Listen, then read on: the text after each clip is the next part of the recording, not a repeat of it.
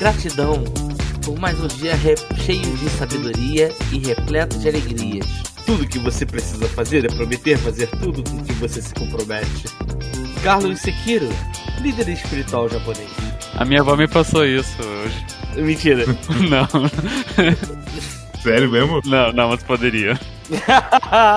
não me falha a memória, o Shonha, ele, amigo nosso, ele ele falou que, tipo, uma tia dele mandou pra ele e que ele perdeu completamente hum, quando aconteceu. Meu Deus, velho. É muita imagem de mãe mesmo. Sejam bem-vindos a mais um Quack Clube de Jogos, edição. Uh, uh! Eu gosto muito de ser um ninja Soulsborne. Eu sou o Cosmos e aqui comigo hoje nós temos Mads. Olá. Storm. Toca o Shamizen, união da tradição com a tecnologia. E nosso convidado do dia, o nosso grandioso parceiro do Desludo, o homem que tá representando aqui hoje todos os advogados de Minas, Samuel PX. Bom dia, boa tarde, boa noite. Isso é muito interessante porque às vezes a gente se perde no quack porque a gente começa falando boa noite ou bom dia, dependendo do horário que a gente está gravando. E daí a gente pensa, não, mas a gente vai lançar de tarde, ou ah, a pessoa, a gente não sabe quando a pessoa vai ouvir.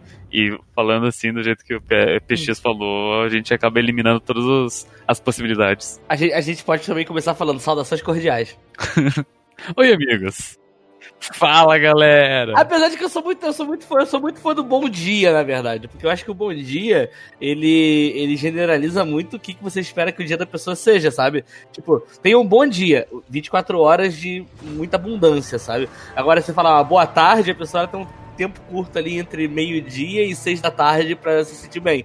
E o resto você espera que a pessoa seja atropelada, sabe? É, 12 horas é mais do que 5 horas. Se você fala tem um bom dia, é tipo a indução psicológica da pessoa desligar o telefone, ela vai adiar o vídeo. Tem um bom dia. Aí tá, tá, beleza. Vocês também. E fecha, foda-se. É, mas boa noite também teria isso. Ah, boa noite é muito bem, porque boa noite fala boa noite e a pessoa fala boa noite, ela desliga o podcast e vai dormir. Mas o bom dia e o boa tarde, no começo, eles dão uma estimulada. É verdade. Eu, eu, se, eu, se eu começo a fazer alguma coisa na internet eu escuto boa noite, eu já largo tudo e vou dormir, porque boa noite é boa noite, sabe? A, a, brasileiro não é que nem americano que tem good evening e good, e good night. Não é pra chegada pra saída. Aqui é só good night, ou seja, se eu dar boa noite, já era. ah, vamos lá.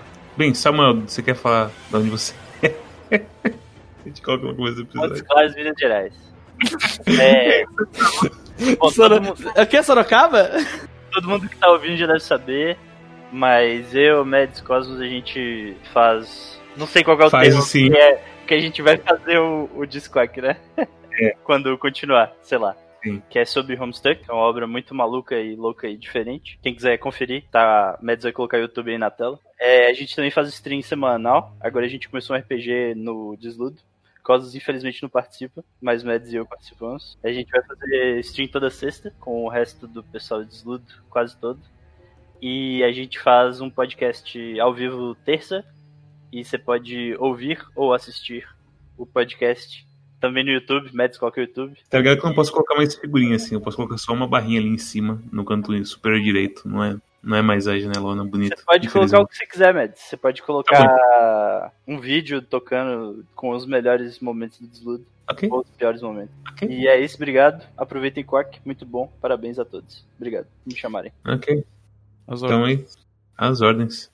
Pessoal, jogo da semana é um jogo que eu tô querendo jogar há muito tempo, mas eu tô querendo jogar desde de que ele saiu. E eu não consegui jogar ele até agora, e finalmente tive a janela de tempo que a gente precisava para escolher pro Quack. O jogo, que inclusive foi dado pelo Hoop Scratch, nosso grande parceiro de Quack, que tá sempre nas lives, já foi no Quack Fest, inclusive um dia vai descer para casa de vocês no Uber dele. O jogo é Sekiro Shadows Die Twice, jogo lançado pela From Software e eleito por votação popular em 2019 na Games Awards, que são os Oscars do videogame, como o melhor jogo do ano. Para quem não tem muita noção do que Sekiro é, antes de começar a falar, Sekiro é um jogo feito pela FromSoft, que é uma empresa que já tá aí há um tempo, fazendo vários jogos que nunca tiveram muito sucesso. Qual que é o nome do, do jogo mais famoso da From Software? Para as pessoas saberem do, do, que, do que, se trata os jogos dela, geralmente. É, é, é Codelca. Como? Codelca King Studio. Eles são pariu, né? extremamente conhecidos por Dark Souls e Demon Souls. A, a série que fez stream virar sinônimo de streamer passar raiva jogando videogame. E de dicas pros streamers. E de dicas pros streamers que não foram solicitadas. É exatamente, incrível. incrível Quantas... esse comportamento.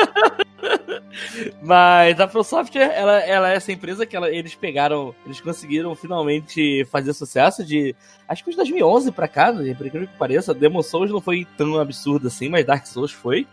E que de 2011 pra cá, cada jogo deles é, é acompanhado como um grande evento. É, e, os, e eles têm esse gênero de jogos que vocês devem conhecer Dark Souls.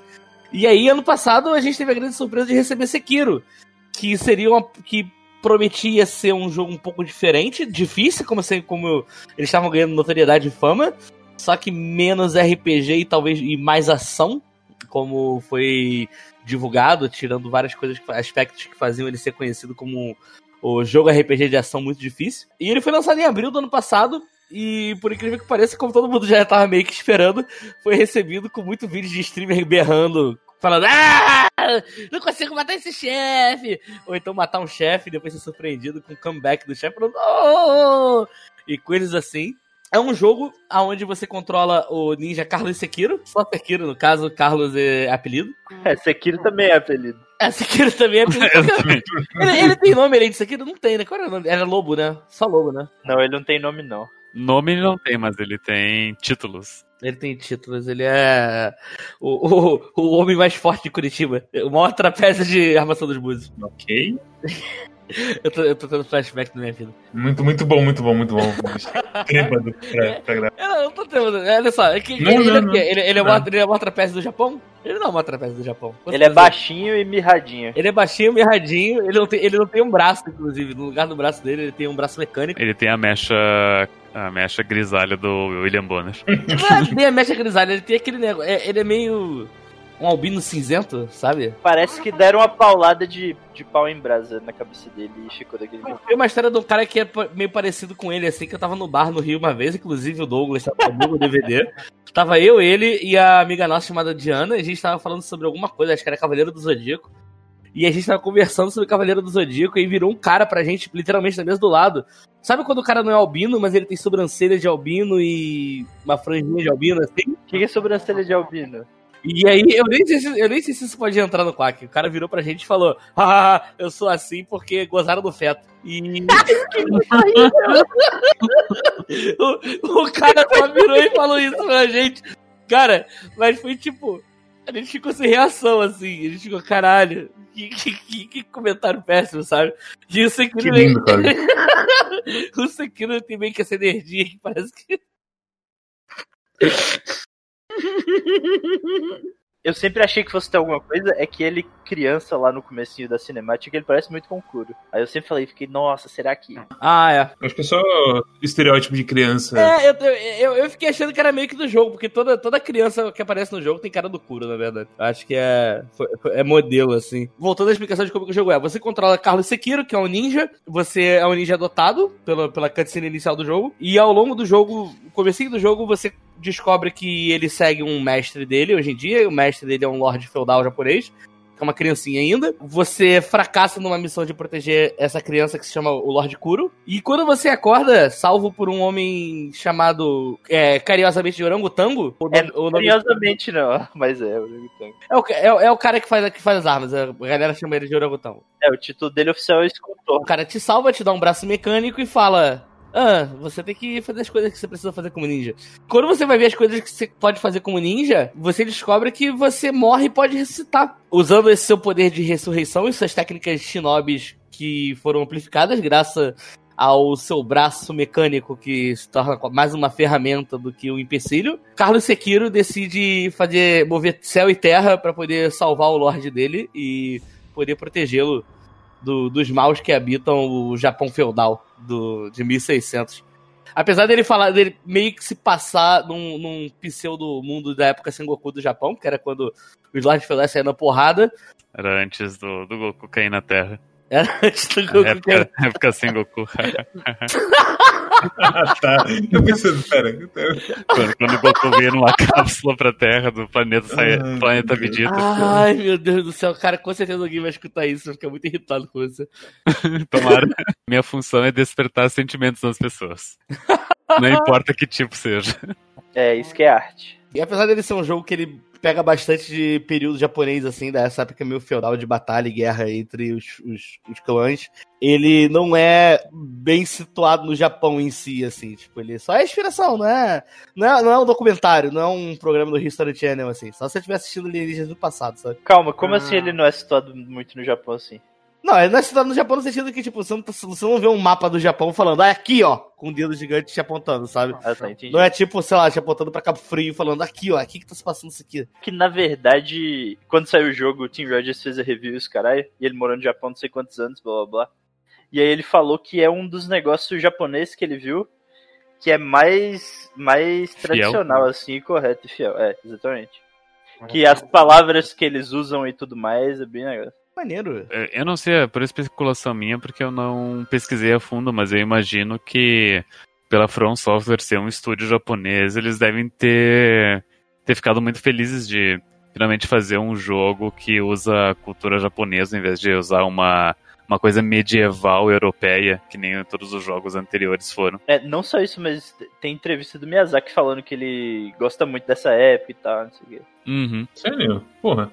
Ele fez tanto. É que fala, tipo, Dark Souls é tão assim, mistura de várias, vários lugares ao mesmo tempo também. Sim, também. Uhum. Porque você tem. Você, é que você realmente tem mais coisa europeia, e, tipo, Cavaleiro de Full Plate Armor e Chainmail, as coisas todas. Nem sei o nome em PTBR, Uhum. só sei inglês por causa de DD, basicamente. Que é os caras, tipo, armadura pesadona que não tinha no Japão, porque os malucos não tinham tanto ferro assim, ou sei lá. O- os minérios que eles tinham no Japão, eles não eram. A qualidade era muito inferior à que tinham na Europa. Tanto que até o, o personagem, a, a pessoa personagem, o Arthur, que ele comenta, que ele conversa com a gente no, no Discord do Quack. Inclusive, entra no Discord do Quack, entra em quack.com.br e clica no ícone do Discord tu pode conversar com a gente diretamente também, que nem o Arthur, que o nick dele é personagem, ele faz. E o personagem, ele é instrutor de Kenjutsu, e ele, ele ah, falou como justamente isso que no Japão os minérios eles eram de uma qualidade inferior. O Sekiro ele não é historicamente correto porque numa luta de espadas tu jamais iria ficar tentando bloquear que nem com a espada que nem o Sekiro faz. Que é a mecânica principal do jogo. Qualquer bloqueamento da espada já ia entortar, quebrar, fazer ranhura, rachadura e fuder ela de um jeito irreparável. Então a moral do Kenjutsu geralmente é tu desviar e daí dar o corte que geralmente mata em um golpe só. Corta a cabeça, faz alguma coisa do tipo. De preferência cortar a cabeça, né? Porque a gente vive no mundo real, não no videogame. Sim, exatamente. Cortar a cabeça é certeza que a pessoa vai morrer, né? Não é Tipo, o cara vai morrer, tipo, ah, rola um dado aí. Ah, não, dano crítico. Não só isso, né? Cortou a mão, o braço assim, naquela época o cara morria, não tinha jeito. É, também. Só que o problema é que o cara te esfaqueava antes de morrer, se você cortava só um braço. É, aquela coisa. Qual o cara que falava que, tipo, mesmo que você a cabeça de um homem, ele ainda tem um golpe nele, é uma coisa assim. Não sei, mas não me parece muito. Não, não parece nada factual. Será que era Carlos Musashi que falava isso? Eu acho que era o Musashi que falou isso. Algum do- desses caras aí famosões, mas é. E Sekiro, o jogo, é- ele, ele é um jogo de ação da From Software, ele foi vendido como Pelo jogo amor de Deus, você fala de novo que eu ajudo a Force Software, eu vou te esganar, cara. É, da From Software? Da, da, da, da From Soft?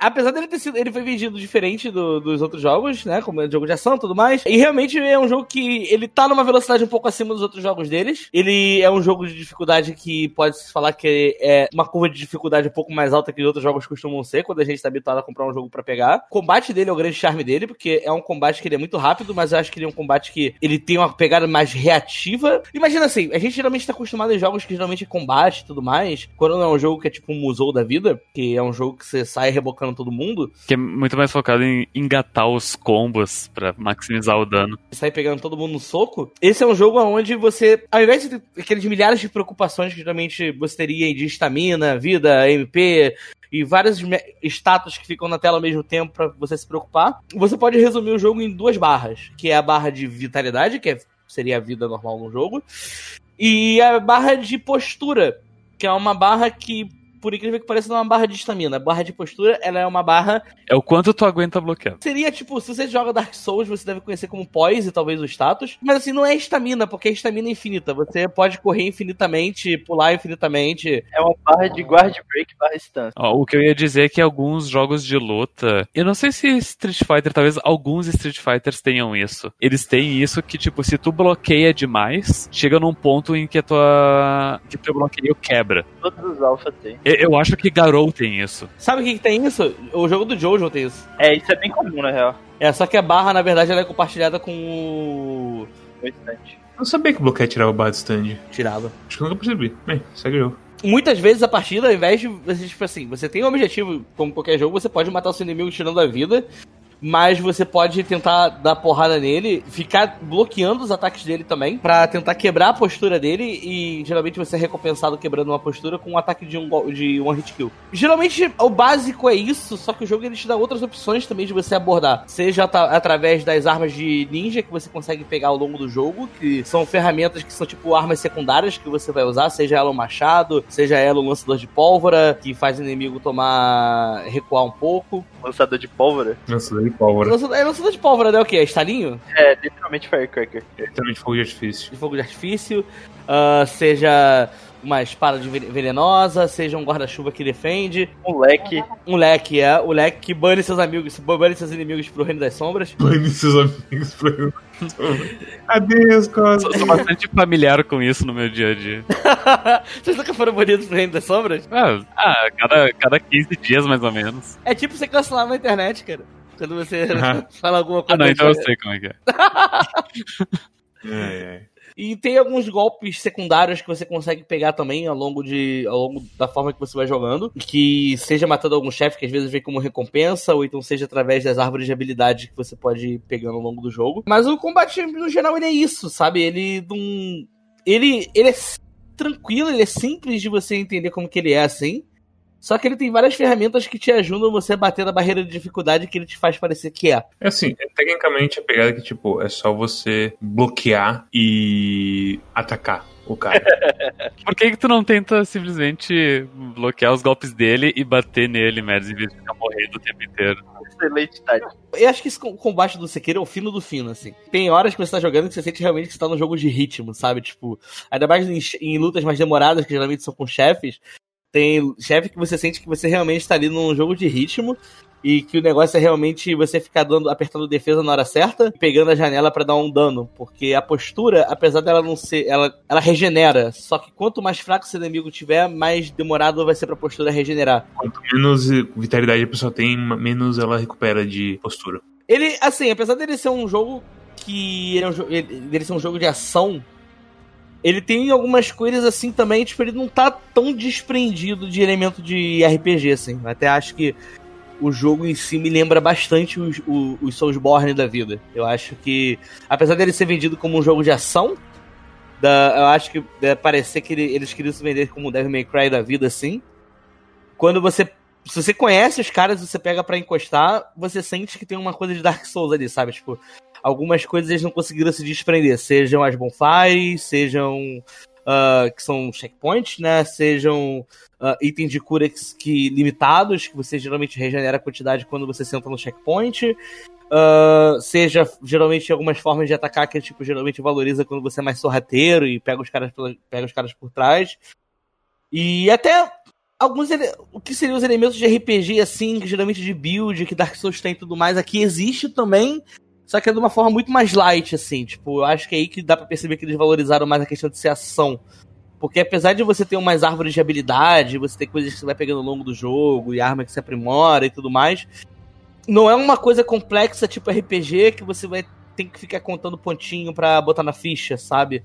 É, você vai pe- pior parte de Dark Souls pra mim é isso aí. você não precisa entender o sistema do jogo pra você montando. Você só vai, tipo, abrir as árvores de habilidade, ver alguma coisa que você vai se identificar com o que você tá sentindo ao longo que você tá jogando, seja que você tá precisando um pouco que a sua cura cure um pouco mais, seja às vezes um ataque que seja um pouco mais ah, agressivo, ou então uma técnica de defender, mas que seja poderosa.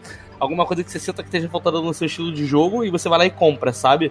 É que os upgrades ou são genericamente bons ou são tipo coisa de utilidade, assim. E aí se você pega a coisa de utilidade, você vai usar sempre, porque é o que você tem, assim.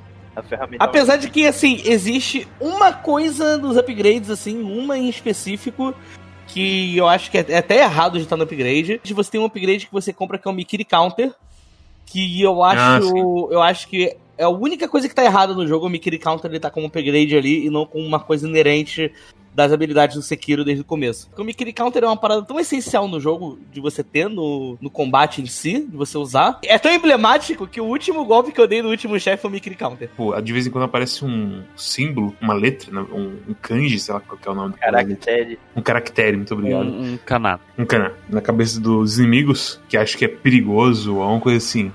E quando é isso, ou é um grab, ou é um sweep, que é uma rasteira, ou é uma investida, uma estocada. E acontece que quando é estocada, você consegue, com, quando você tem habilidade do Mickey Counter, você consegue ir pra frente e pisar no seja lá o que ele está estocando em você. Seja espada, lança ou perna. E aí você dá um pisão nessa coisa e você tem a chance, se o inimigo for fraco, for uma, não for um chefe, de matar ele na hora, ou então de só, tipo, dá muito dano de postura. Exatamente, você ganha bastante dano de postura em cima dele, que é basicamente a, a, a vida, entre aspas, do cara. Esse, quando os inimigos te dão esses ataques letais, que são essas três categorias de ataque, é importante falar que os outros dois você tem forma de, de, de corresponder agressivamente. Se o cara tenta te agarrar, você esquiva para o um lado e dá um ataque, e aí você consegue bater nessa, bater nesse, nessa janela de animação do cara. Se o cara ele vai, ele vai raspar o chão e te pegar por baixo, onde seu bloqueio 100% das vezes não funciona, você tem a opção de você pular para cima do inimigo, que o jogo ele computa pular em cima do inimigo como um golpe, que deixa ele paralisado e você dá um golpe na descida. É, você dá um pulo duplo na cabeça dele, né? Estocada não tá presente desde o começo. O Mikiri Counter ele vem através dos upgrades, assim. Mas é porque é, é defensível também, estocada. Todo estocado você consegue dar parry. Eu sinto que, à medida que o jogo progride, aparece muito inimigo que tem estocada que é indefensável. Ao, ao, mesmo tempo, também acontece muito de golpes que são. que parecem tipo. Ah, o cara ele avança pra ti com a espada e, tipo, ele balança a espada da esquerda pra direita. E na real, isso é considerado uma estocada que tu pode dar Mikiri Counter. Só que não parece uma estocada. Eu que fui que mais tive problema com isso e, tipo, é sweep, é grab ou é, ou é estocada? Eu não quase nunca conseguia capitalizar nos caras. E para mim, quando, quando o cara fez isso, eu fiquei em choque. Tipo, como assim? Como você trai um pouco de confiança que eu tenho em você? Geralmente os intervalos de, de se é sweep ou se é, se é trust, geralmente são muito. são constantes, assim. Se você espera um tempo a mais, é sweep sempre. É, tirando os trust, aqueles trusts demorados absurdos feitos pra zoar o tempo, tá ligado? Aquele, o maluco da lança.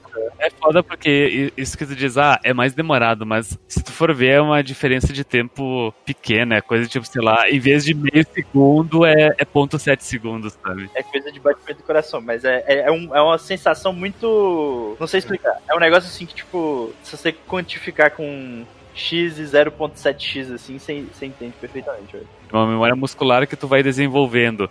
E sabe aqueles aquelas coisas que às vezes diz, tipo, ah, o atleta de artes marciais, o tempo de reação dele é ponto zero zero zero cinco, sabe? Então é uma coisa que tu vai desenvolvendo conforme tu joga. E, e isso é, é, é legal de tu sentir, perceber. E Sekiro inteiro é baseado nisso aí, tipo, de ser reações em e ações extremamente pequenas e curtas. Eu ia falar que é a frase que o samurai do Furi lança que quando você apanha para ele, que ele fala que perfeição é por o hábito, você é o que você faz várias vezes. Excelência é um hábito. Que o Sekiro ele é mais ou menos isso. Você vai jogando ele, você vai se habituando ao jogo, e às vezes você chega nos encontros que são um pouquinho mais trabalhosos, que exigem um pouco mais de você estar tá dentro da mecânica do jogo e jogando direitinho e tudo mais. E quando você passa, é, é muito satisfatório. Uma grande pegada do jogo também. É uma coisa que em Soulsborne tem Souls que faz bem, tem Souls que faz mais, por exemplo, faz mal.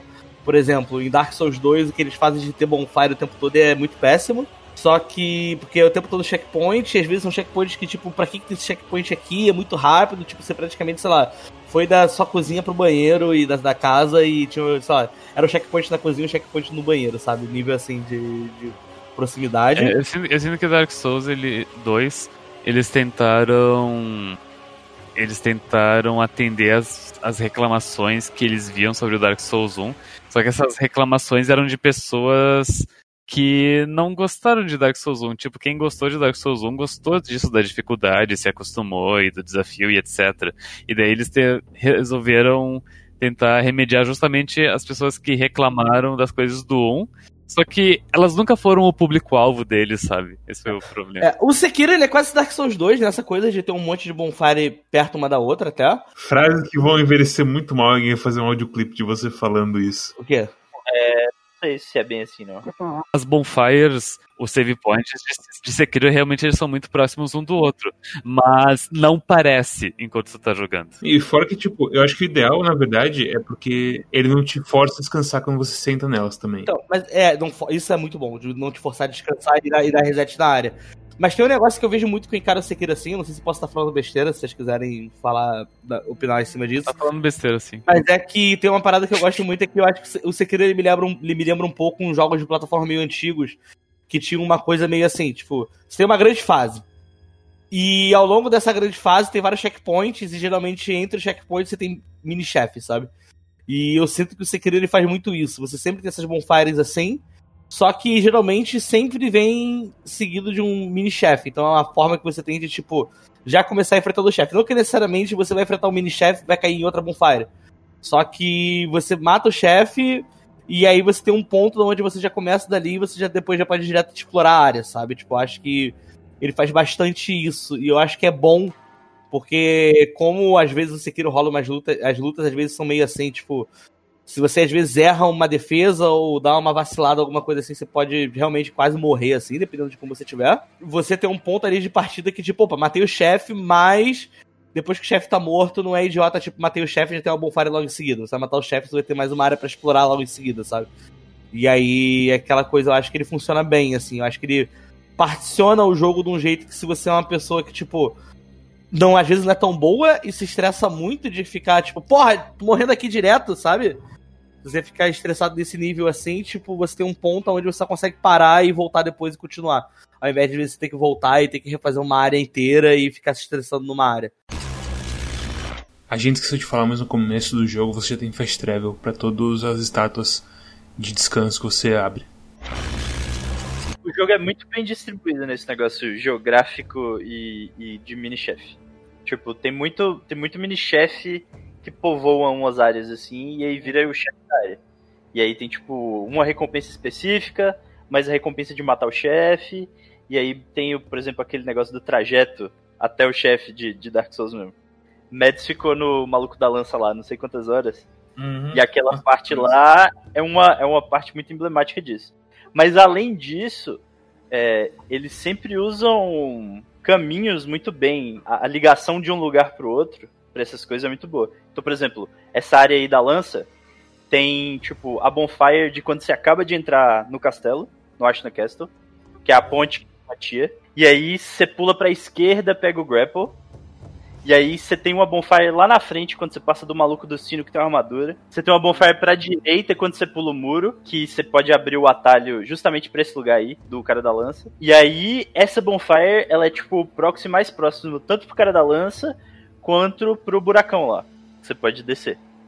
É, e aí tem um mini-chefe no caminho também pro buracão e tem a quest e tal. Uhum. Então, essas ligações.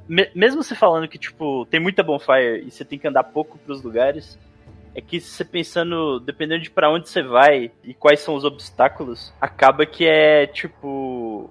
Se, se você fosse colocar as coisas equidistantes assim da bonfire, ficaria muito esquisito de, de você andar. Se você, se você pensasse assim, tem que ter X inimigos entre, entre essa bonfire e o chefe, por exemplo.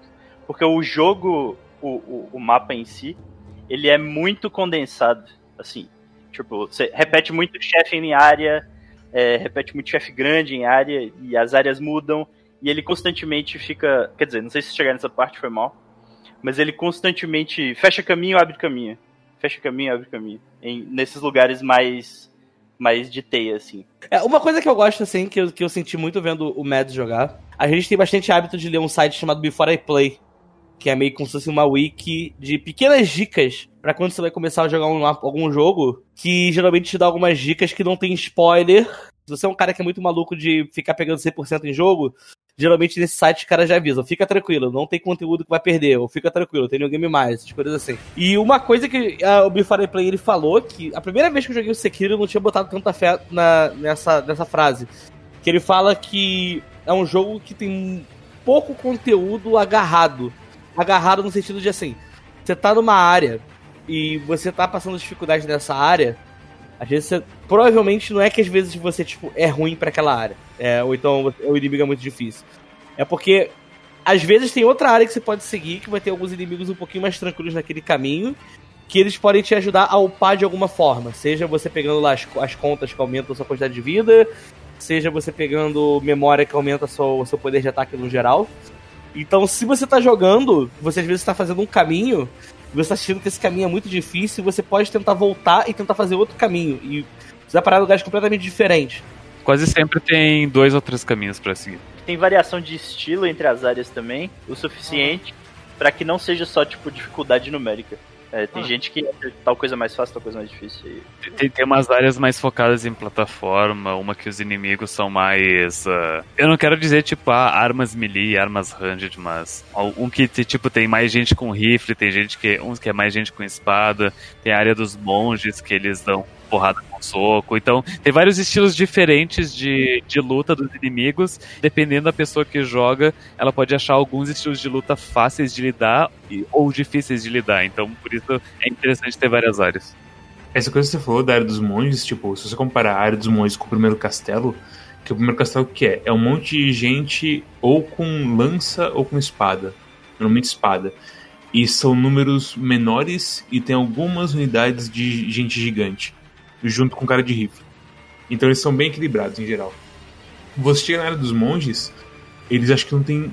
Eu acho que eles têm depois uns caras de ranged, que é os caras que jogam as bombas, que é uns foguetinhos malucos, que não é tão efetivo quanto os caras do rifle, pra ser bem sincero, porque eles são bem assim na cara que eles estão fazendo. E, tipo, é bem mais claro que o foco deles é, tipo, é mais números. Então você tem, tipo, literalmente grupos de quatro caras sem arma e um cara com uma lança. E aí muda um pouco o jogo. É a unidade mais avançada deles é um maluquinho com duas lâminas que ataca feito um maluco. Rápido pra cacete. Pra, pra quem teve a coragem de terminar o mangá de Bleach, é tipo a última forma do Ichigo. ok. e uma coisa que a gente nem começou a falar ainda. Nesse meio todo, tem toda uma mecânica de stealth nesse jogo. Que é, é mecânica importante. de stealth também. Tem. Eu vou te falar que a mecânica de stealth no começo me atrapalhou um pouco. Só pra contextualizar também. A gente, eu ganhei o Sekiro em dezembro do, do Rupees.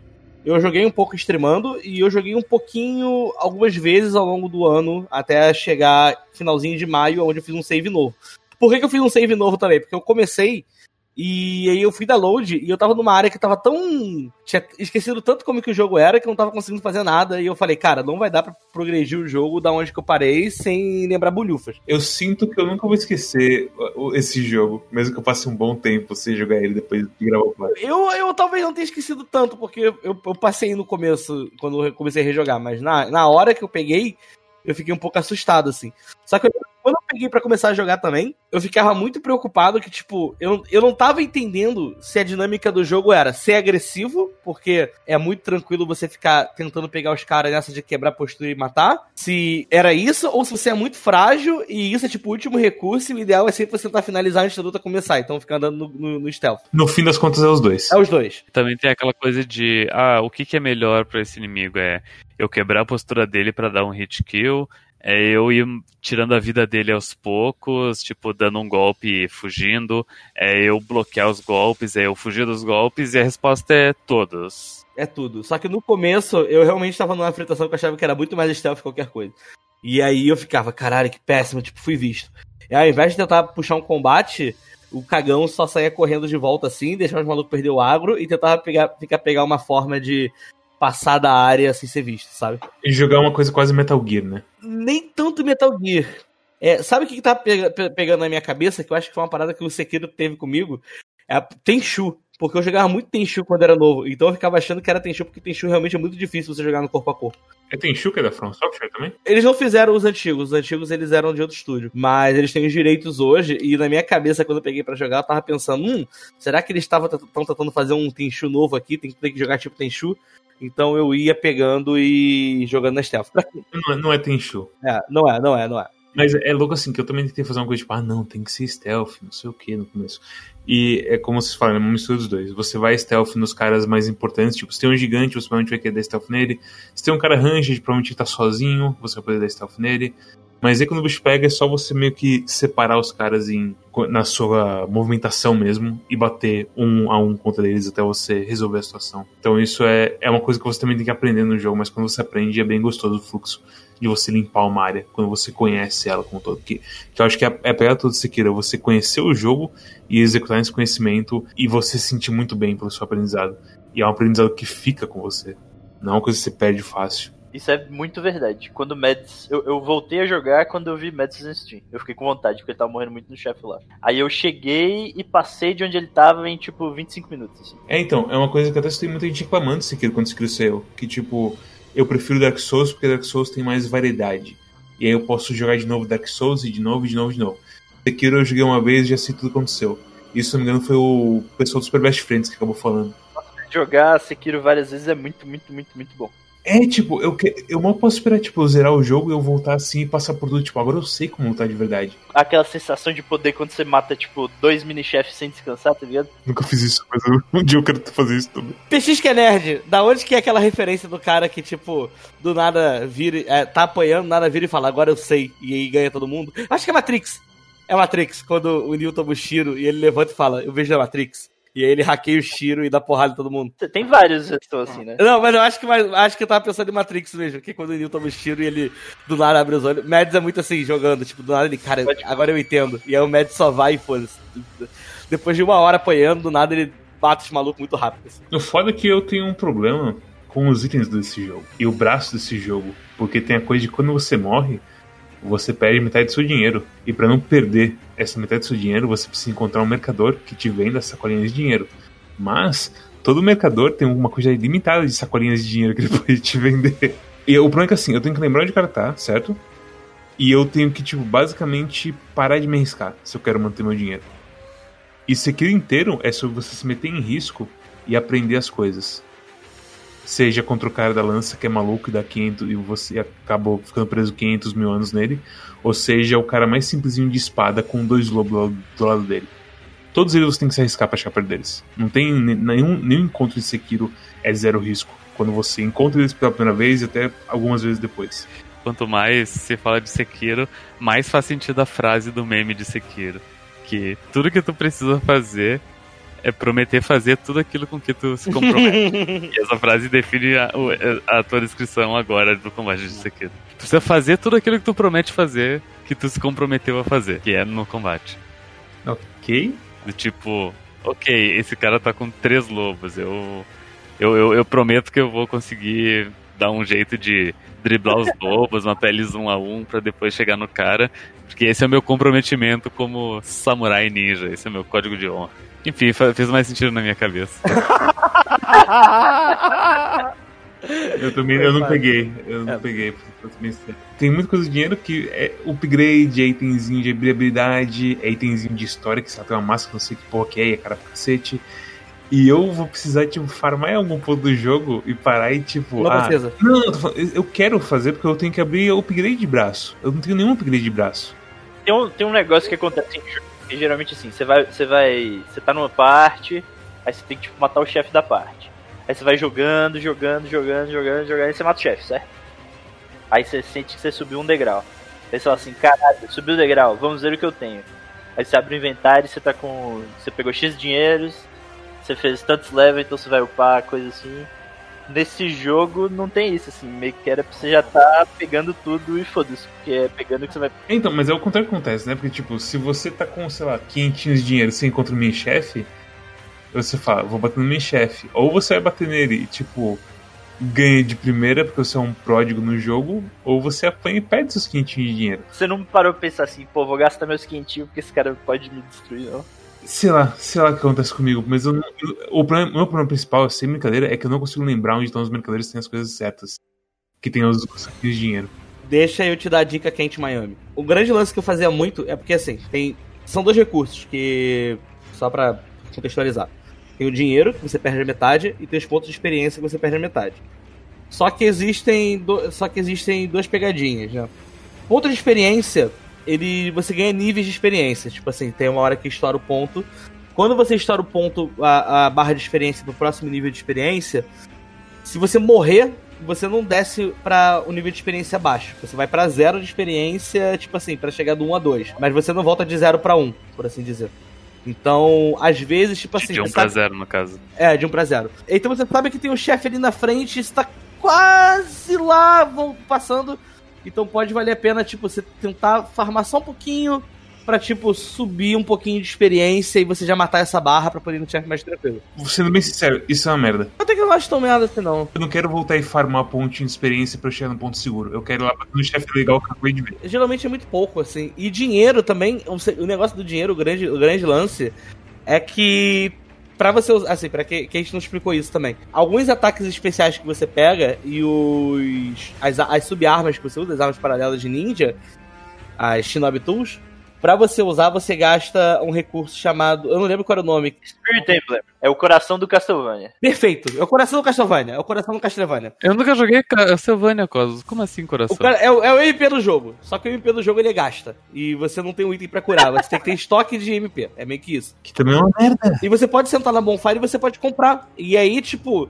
O que eu, eu já fiz muito, vocês podem me, podem me julgar. Mas, tipo assim, meu irmão, tô com mil de gold e tô chegando no chefe e eu, primeiro, tô vendo que é o chefe ali, eu volto pra Bonfire, como tem a vantagem de não descansar e voltar todo mundo, eu gasto mil de gold pra comprar 100 corações. Primeiro, eu nunca fiquei sem, sem talismã. Nossa, sério? Eu também nunca fiquei sem. Pra mim, não faltou porque eu usei pouco e esse é meu estilo de jogo Não, imbecil. eu, de eu, ser. eu uso bastante e também nunca faltei. Então, certo. Tipo, porque eu também teve. Eu, eu tive meus momentos de usar pra caralho eles. Em chefe e tudo mais. E também pra mim nunca faltou. O que eu peço é, me olhe nos olhos e me fale que o jogo não seria melhor sem as coisas de perder as coisas quando você morre. Porque a, a pegada de Sekiro não é tipo a punição de perder dinheiro e experiência. É meio que tipo só, ah, agora não posso ver as coisas novas que eu queria ver lá na lojinha. A punição de Sekiro é tipo, caralho, eu não aprendi isso, eu preciso aprender isso, eu quero aprender isso. A punição de, de Dark Souls, ela, ela era muito engenhosa e pelo sentido de que quando tu morre, fica tu, o, tipo, os recursos que tu perdeu ficam ali, daí desde que tu consiga chegar no mesmo ponto que tu morreu, tu consegue recuperar tudo. Então a, então a ideia é a seguinte, tipo, ó, tu chegou nesse ponto, tipo, tu, tu passou por todos esses desafios, agora tu sabe o que que tem até chegar nesse ponto, tu tá tu adquiriu esse conhecimento, agora usa esse conhecimento e essa experiência pra chegar no mesmo ponto de novo e depois avançar mais um pouco e de repente morrer de novo. Isso é legal, mas em Sekiro não, porque tu aca- acaba removendo a possibilidade de jogo de ir ganhando experiência e dinheiro aos poucos pra poder ir nivelando aos poucos e ficando mais forte aos poucos. É, e tipo, em Dark Souls você tem coisa de tipo, ok, eu posso usar Souls pra simplesmente dar um level up. Fica mais forte, ponto final. Exatamente, sem questão nenhuma, seu personagem é mais forte. Em Sekiro, ah, eu posso comprar um upgrade dessa arma. E agora, essa arma é melhor em tal coisa. E aí você pode comprar uma skill. E algumas skills realmente são. E assim, as skills raramente são tipo upgrade maluco que agora o Sekiro é melhor. É tipo, ah, quando você executa alguém, você ganha um pouco mais de vida. Eu acho que, na real, esse jogo econômico de Sekiro é meio irrisório, assim. Como assim, Zord? Ti- tirando você querer fazer muito uma coisa. É porque é, o, o, negócio do Dark Souls é que você perdia muita coisa. Sim, você perdia a sua economia inteira ali. Se você convertesse tudo que você, você perdeu em, em item de verdade ou que você pudesse comprar, você ganhava muito. E aí, obviamente, se você perdesse, tinha um custo de oportunidade absurdo. Eu poderia estar muito mais sorte agora, minha vida é um inferno. Em Sekiro, tirando coisas específicas. Ah, tô juntando 1.500 pra comprar esse negócio pro braço aqui. Tô com, sei lá, 300, não quero morrer. Aí você pega 1.200, morre, perde metade e começa a chorar. Acho que tirando essas coisas específicas assim, sonho da casa própria e tal, eu acho que não tem. Quando, o cara tá juntando pra uh, dar entrada numa casa própria e daí bate o carro e tem que consertar ele. É literalmente isso, tipo, porra, vou comprar máscara, viu o cara e lança, haha, surpresa, Sekiro. Oh não, eu errei o Mikiri Counter. Então, eu ia, eu ia falar que, que eu não sinto muito, eu não senti muito isso que você tá falando, porque eu não morria. Ah, Brincadeira, não é por isso não. Mas eu não sentia muito isso que você tá falando. O jogo, eu acho que ele dosava bem também essa curva de você ganhar XP e ganhar dinheiro. Tipo, eu sentia que você saía de uma área, quando você chegava na. Tipo, ah, não, vou precisar farmar. Só que quando eu passava pra próxima área, eu sentia que a quantidade de, de dinheiro e de ganhava era progressivamente mais alta, sabe? Eu, eu vou te cortar porque é o seguinte: esse não é o ponto. A questão é que você não ganha nada com esse sistema. Ninguém fica mais feliz com esse sistema. Além de tipo, oh, não, posso morrer aqui agora, isso é um problema. E que para mim não é nada do, do valor de Sekiro isso aí. Coração bater mais rápido é bom pra saúde, velho. Mas isso daí eu já tenho em bater nos bichos. Eu acho que, sei lá, tipo, a, a, às vezes que eu morri assim por não, assim, ah, estou com muito dinheiro e acabei morrendo, era por conta de uma cagada homérica. Nunca era alguma coisa tipo, eu estou em controle e eu estou sentindo que estou tendo uma luta tal qual eu gosto de ter em Sekiro. É só tipo, ops, apertei o botão errado na hora de pular aqui e caí hum, 50 metros. Questionável. Eu acho que, literalmente, pra mim, eu acho que tem valor nenhum a coisa de perda em Sekiro. Especialmente quando você tem tanta. Especialmente quando a porra da mecânica de você guardar suas coisas é perder tempo voltando e procurando o mercador, que é muito chato. E eu quero ir na eu quero ir em frente e bater em coisas novas e ver coisas novas e lutar contra chefes novos zaz. Eu não sei se eles de fato queriam que você guardasse coisas. Eu acho que eles só queriam que você gastasse. Então porque eles vendem os saquinhos. Porque, mas os satinhos são limitados, é só pra dar um grauzinho, tá ligado? Então, porra. Eu também acho que não, não tem por que ter isso, mas a minha reclamação é mais porque elimina um estilo de jogo. Estilo, elimina o estilo de jogo do acumulador.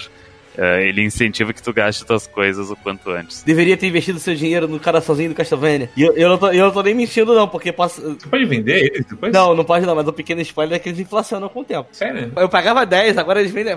No final do jogo eles estavam valendo 30. E eu falava, meu Deus do céu, não tem como vender por 20. Não! Spotnik, você prometeu. Quem que você prometeu? Os cana o canal de um podcast de, de, de liberal no, no, no... Meu Deus. É. E a gente não dá pra fugir da política. Não, assim, sinceramente, uma coisa, pra você ter uma ideia, uma coisa que o Modera fez certo foi a coisa do item de carga em tudo. E foda-se. Você não tem doce, você não tem nada que você usa uma vez e nunca mais volta, você não tem estoque de nada. Tudo, tudo é estos. Tudo é estos. Tudo tem uma, um set assim de usos. E que restaura quando tu salva. Então, e aqui também. Aqui você também tem um set de usos e você tem junto o estoque. Uhum. Isso que é foda. Eu não acho, assim, de novo, a minha opinião é, é, é, talvez meio radical, mas eu acho que isso não dá nada, não adiciona nada. Existe uma lógica para você gastar dinheiro também na, no, nos espíritos, mas é uma coisa meio endgame. Isso talvez possa ser um problema de como que o jogo apresenta. É, você se importa se eu entrar um pouquinho em spoiler, mas tipo, sem, sem estragar coisa de história, só falando sobre recompensa de alguma quest? É. Tem as aparições no jogo, né? E as aparições, quando você chega no endgame do jogo, você consegue o item que ele libera para você comprar os confetes em qualquer mercador. Qualquer mercador vai vender confetes para você e os confetes são muito bons porque eles não, não só deixam você dar dano de espírito, você bufa contra chefe também. Isso aí eu achei absurdo quando descobri. Descobri, entre aspas, né? Alguém me, o Samuel me falou. Os acho. últimos chefes do jogo eu só consegui vencer me, me usando confete antes para poder tunar a, a partida. O confete, ele é, uma, ele é um recurso bastante limitado nos primeiros 70% do jogo, mas a partir de certo ponto você consegue comprar ele numa loja. Eu acho que é até mais de 70% do jogo, deve ser 80%, 90% do jogo praticamente. É tipo na última área, literalmente, que libera. É meio que depende do que você vai fazer no jogo, né? Quando você mata os.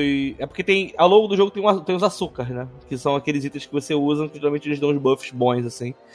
Só que não vende em nenhum lugar do jogo, são limitados. Os açúcar, eles são recompensa. Ou Açúcar infinito é recompensa de você matar as aparições do jogo. Só que para você usar o açúcar infinito, você precisa gastar. Na hora que você usa, ele dá um gasto meio elevado de coraçãozinho de Castlevania. Então. É aquele negócio. Às vezes você juntar também, ter um pouco acumulado. É sério, é sério que é essa recompensa do, das aparições? São, são os açúcar. Tem, tem uma coisa ou outra também, mas geralmente recompensa de aparição é só açúcar infinito mesmo. É. Você fala isso, mas isso é absurdo, Mads. É, mas é absurdo. Os açúcares ah, são muito quebrados. Gastar, gastar emblema pra usar açúcar? Sério mesmo? É muito forte. Vocês acham melhor isso que usar as 500 mil, as 500 mil armas do braço disso aqui, que tem 500 mil usos? Não, elas são muito fortes também. Elas são muito fortes. Eu não sei se você já pegou, mas tem uma parada que você troca vida por, por emblema, que é uma faquinha. E aí você corta, ele dá um corte nele mesmo e troca Você vida pega matando a aparição. É recompensa de aparição. Você mata um Shishiman Warrior e tem ele. E esse Shishiman Warrior é um é um dos inimigos mais engraçados de matar assim, porque ele é difícil pra caralho. Ele é um bicho que fica teleportando e tacando projétil. Só que você pode usar o Air Death Blow nele. Ah, tá. E aí é uma luta muito 880, assim. Entendi, muito igual legal. a porra da Butterfly, basicamente. Sim, só que pior, na verdade. Pra mim, emblema pra usar em, em subarma. Especialmente quando você pega a, a espada mais dois lá do, do Sekiro. a gente começou a falar dessas coisas e eu esqueci completamente da parada que eu ia falar meia hora atrás do Mads sobre progressão, de eu ver você jogando. E o PX comentou, então eu vou deixar o PX pode falar sobre isso também. Mas quando eu falo que não tem muito conteúdo agarrado e você vai escolhendo o seu caminho, você jogando foi para caminhos completamente diferentes do meu, assim. É, mas é absurdo, é tipo, Butterfly foi a primeira chefe que eu matei no jogo, sabe? E quando eu abri, assim, Uh, e eu vi que você, tipo. E, e, assim, eu não vou comentar na stream porque eu tenho que respeitar o streamer, não vou fazer backseat. Só que eu via você falando das frases que você fazia, eu botava, caralho, ele não vai pro passado. Meu Deus, ele não vai pra, pra, pra aquele lugar. E você foi muito longe, sem, sem encostar. Aí eu falei, caralho, o Madison vai conseguir gerar o jogo sem fazer uma questline, sabe? Parece meio opcional o passado. Quando, sinceramente, você considera todas as coisas. Eu só fui encostar no passado depois de vencer o Genichiro. Caralho. Caralho! Cara, eu acho que eu fiz o passado antes de matar o ogro. Sem brincadeira. Isso aí é aquela coisa que estavam falando no começo, de justamente de você pode ir pra qualquer lugar. E justamente isso é o que gera essas coisas malucas de tipo, ei, Mads não tem subarma tal. Isso de não ter subarma é muito maluco, porque se você pegar uma ordem ali, eu não sei se vocês já pegaram essa, a Mist Raven, você já pegou, né, Cosmos? Eu vi você ganhou. Já, peguei tudo. Essa aí dá pra você pegar, tipo. Você, dá pra ser a segunda que você pega, assim dependendo do que você perdeu ou não perder. E eu só vejo a galera pegando, como sei lá, sexta, sétima, muito absurdo. Ah, a minha última arma foi a espada de veneno. E a espada de veneno, quando eu fui. Nossa. Quando eu encontrei a espada de veneno, eu falei, tá, tá de sacanagem que a espada de veneno tava aqui o tempo todo. Tipo, eu olhando, eu falei, caralho, quanto... ah, -huh. Eu falei, caralho, quantas, quantas armas Shinobi tem no jogo? Aí eu abri assim, aí, tipo, pô, tanto, falta uma. Eu, caralho, onde que tá faltando essa? Aí eu comecei a procurar. E aí eu não sei o que aconteceu, eu já tava até numa parte de endgame que troca lá no castelo os inimigos. Aí eu, tipo, caralho, eu tomei uma porrada, caí. E nisso que eu caí, eu falei, caralho, onde que eu tô caindo? Eu caí, tinha um ombro. Eu falei, caralho, o que tá acontecendo aqui, cara? aí o caralho, um ombro, eu, tipo, matei, peguei uma cota, eu, que irado, o que tem aqui? Ué? Vou subir arma. E eu fiquei, caralho! Agora que eu entendi o texto falando da torre de três andares, eu comprei a porra do texto e não entendi. A torre de três andares é outro lugar. A torre de três andares não é isso. É terrível esse texto desse jogo, porque, tipo, a pagode de três andares tem um lugar que é cheio de pagode. É, e, e todos têm três andares. Ah, mas assim, é, a coisa, essa coisa de você pode ir pra lugar e os lugares são meio abertos, na, não só entre áreas é um problema de vez em quando. É que assim, é um problema e é o jeitão do jogo que é gostoso de jogar também, também que foda-se.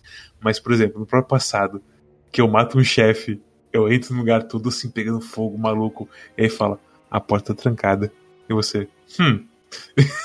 e você dá 180 graus, você passa pelo cara morrendo assim na porta, falando, vai lá, salva o carinha. E você, eu não tenho a chave, você tem a chave. mas, mas essa é foda, porque, tipo assim, tem o caminho e tem como você pular num rio e sair nadando. E aí, ao invés de você seguir o caminho, você pulou no rio, tá ligado? Vai fazer o quê? eu, eu, eu, acho que eu caí no rio, aliás. Isso foi isso que aconteceu. Eu acho que esse momento do, do Mads é o momento mais. Acho que é o momento que eu olhei o Mads na stream e eu mais falei, porra, falta coisa de, de RPG no sangue do Mads, dos malucos que, tipo, foi criado com 10 anos jogando de RPG, não sabia falar inglês e ficava entrando todos os cantos pra fazer as paradas. Porque, tipo, eu lembro que eu encontrei o um caminho também que o Mads ia, da onde enfrenta o bêbado, só que a minha cabeça de jogador de RPG falou: Não, eu não posso continuar esse caminho sem antes finalizar o outro. Então vamos lá matar o cara da lança. E aí, tipo, eu me travei no meu psicológico, eu não conseguia seguir o caminho pra enfrentar o bêbado, porque eu queria matar o lanceiro. Aí eu matei o lanceiro, aí eu consegui, depois de horas tentando, Aí eu consegui subir lá no alto e peguei a parada. Eu nem tinha me ligado, só no começo jogando que eu fui perceber que a chave abriu o caminho. Aí eu falei, ufa, a, meu, meu, meu psicológico afetado serviu pra alguma coisa. Eu, eu matei de primeiro esse lança. A primeira vez que eu joguei, eu pensei, caralho, muito legal, eu tenho que pegar um negócio no presente pra voltar pro passado e abrir. Completamente dibrado. Também pensei isso, mas não era o caso. Hum, Tem Foda. muito desse, desse negócio de idiosincrasia. E se você pensar, tipo, qual arma é mais forte contra qual inimigo, você vê que você tem que andar, tipo, um terço do caminho X, voltar pro caminho Y. Aí você segue o caminho Y mais dois passos e volta pro X e tá, não sei o que, não sei o que. Se você quiser ser, entre aspas, perfeito.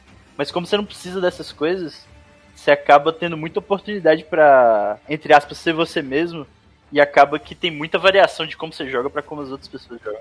Eu vou te falar que nesse meu save agora, que foi o save que eu terminei, comecei a jogar agora pro Quack, foi o save que eu fui mais feliz, assim, tipo, porque desveguei um pouco essa coisa de ficar, tipo, não, terminar uma rota para começar outra e não sei o quê. E eu comecei mais aí numa coisa, tipo, vou jogando aqui, opa, cheguei no chefe que eu tô achando um pouquinho complicado, vou. Tô sentindo, basicamente. É, tipo, ah, aqui tá um pouco complicado, é, sabe? Fui seguindo essa regra do. Vou vendo pra onde que o jogo tá me apontando. Tanto que pra mim, é. Eu tenho uma hora de podcast, acho que já pode liberar um spoilerzinho também, né? Chegar no Genichiro, pra mim, foi muito mais de boa, assim. Porque quando eu cheguei no Genichiro, tipo, que, que é o chefe, que ele é meio que o check do jogo, pra ver se você dominou as mecânicas. Joguei ele meio tranquilo, mas não porque, tipo, sou pro player, não sei o quê. Mas porque quando eu cheguei no Genichiro, tipo, comparando com o que eu vi a galera fazendo em stream e tudo mais, eu tinha passado por trocentas outras rotas, assim, lugares que eu tinha mais tranquilo, tipo, sei lá, uh, comparando com você, Mads, porque você foi o cara da stream. Ela tava, sei lá, dois tier de. Um tier de memória e dois tier de continha lá de, de terço de japonês acima. E aí, tipo, deu para lidar melhor, porque. Até abre uma questão um pouco de tipo, um, será que é difícil ou será que eu só tô nível abaixo, sabe? Será que dá uma farmada? Porque para mim foi bem de boa no geral. Foi meia hora tentando, acho. Mais assim. níveis, mais níveis, porra.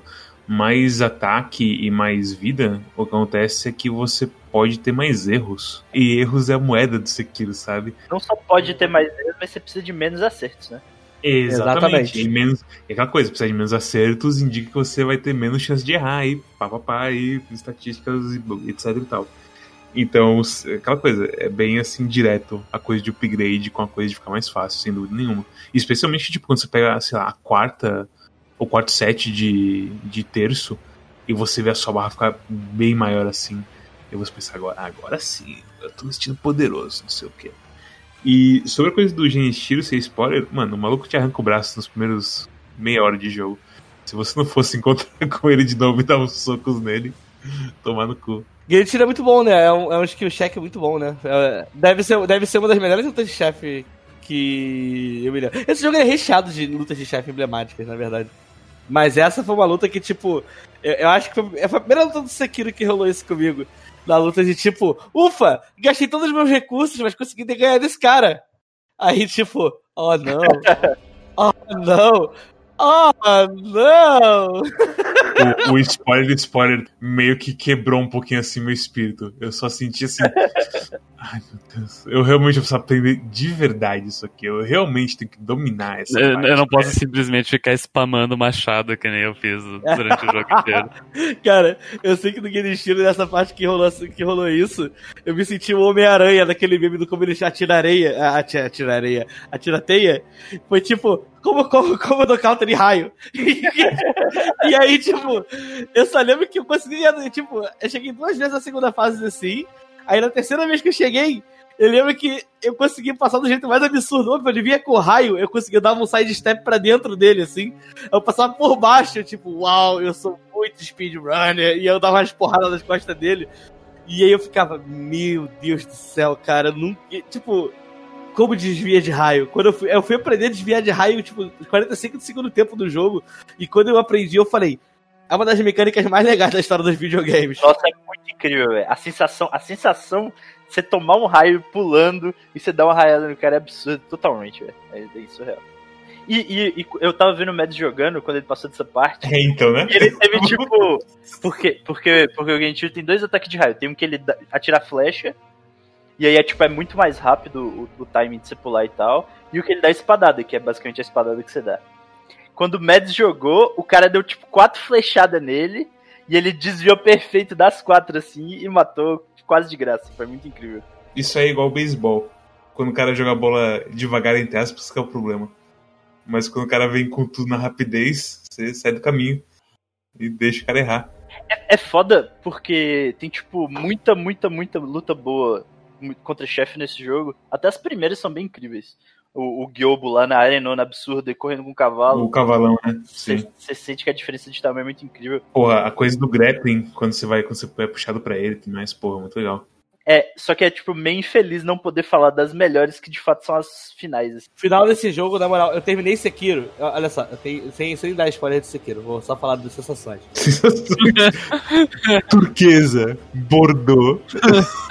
a gente ia gravar no dia 8, não rolou no dia 8. Mas no dia 8, eu cheguei do trabalho 4 e meia da tarde, faltava exatamente pra mim o último. É, 5 e meia da tarde, faltava, e a gente ia gravar às 8 horas. Faltava exatamente pra mim o último chefe e os dois últimos chefes opcionais. Um chefe que ele é um chefe que envolve um final, que foi a, a parte que eu entrei um pouquinho wiki, não pra ver estratégia, pra ver como que fazia os finais, porque eu tava querendo saber como que fazia, aí estragou um pouco do jogo, mas.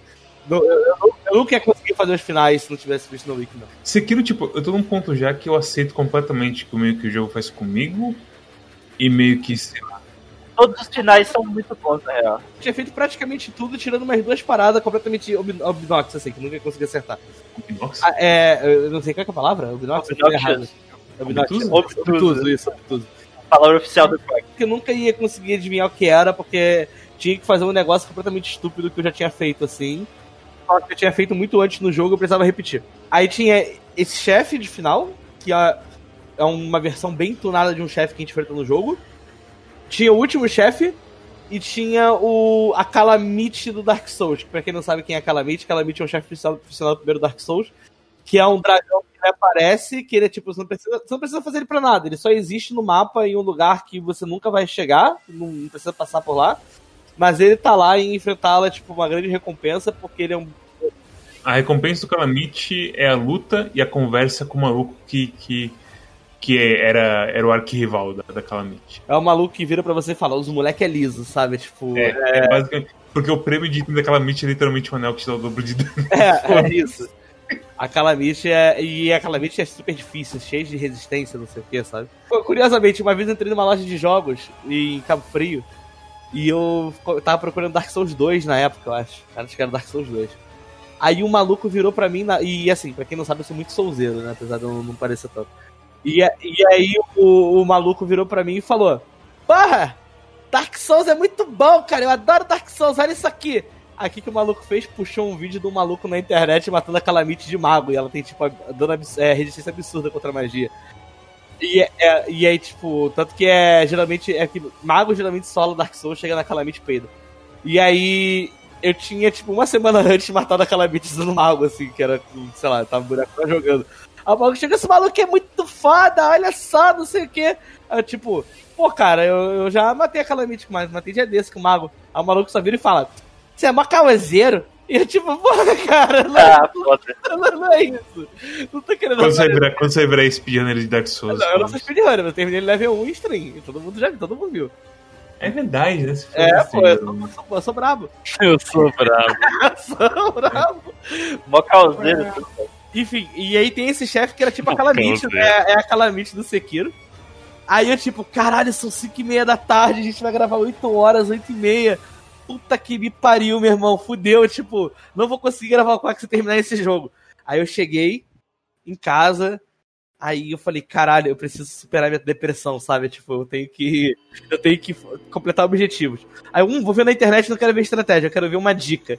Aí os caras falaram, pô, usa item de bufar. Eu falei, cara, eu não uso item de, de bufar, sabe? Eu comecei a usar os itens de bufar assim. E aí eu comecei a usar os itens de bufar e eu falei, caralho, abriu uma porta no jogo pra mim que eu não tinha aberto até o finalzinho. E.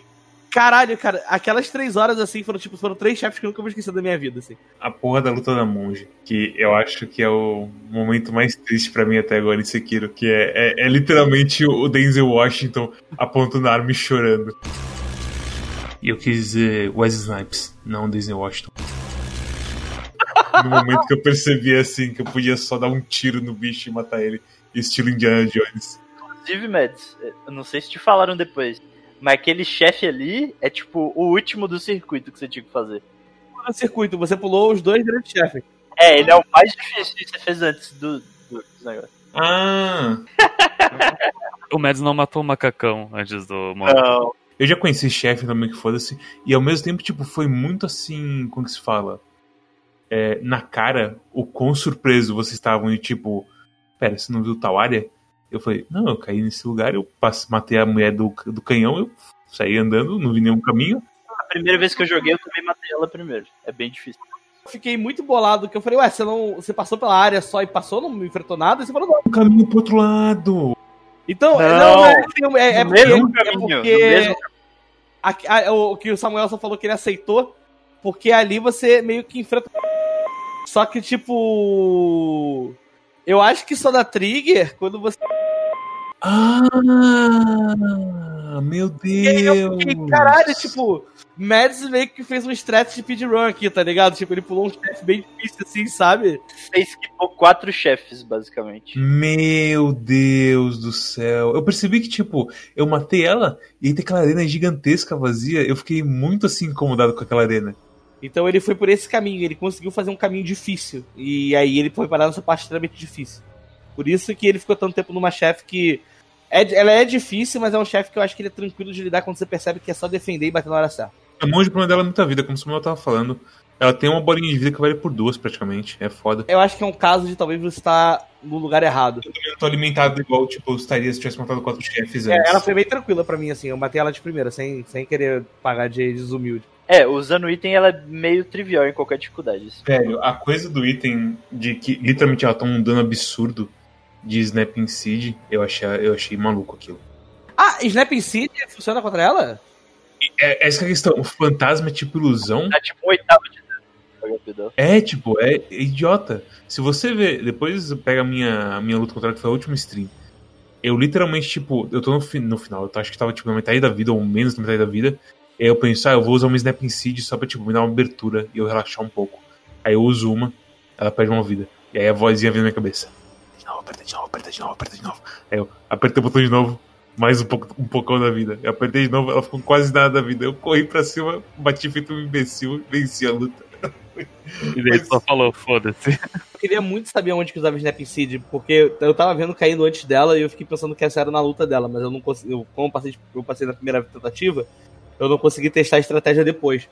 Porque Snapping Seed eu acho que eu só usei no jogo contra a Madame Borboleta mesmo e só pra tirar aqueles. Os minions dela. É, os minions dela. É, porque tem uma dica direta, né? Tem várias áreas que tem dicas diretas do que você quer, de, do que você tem que usar.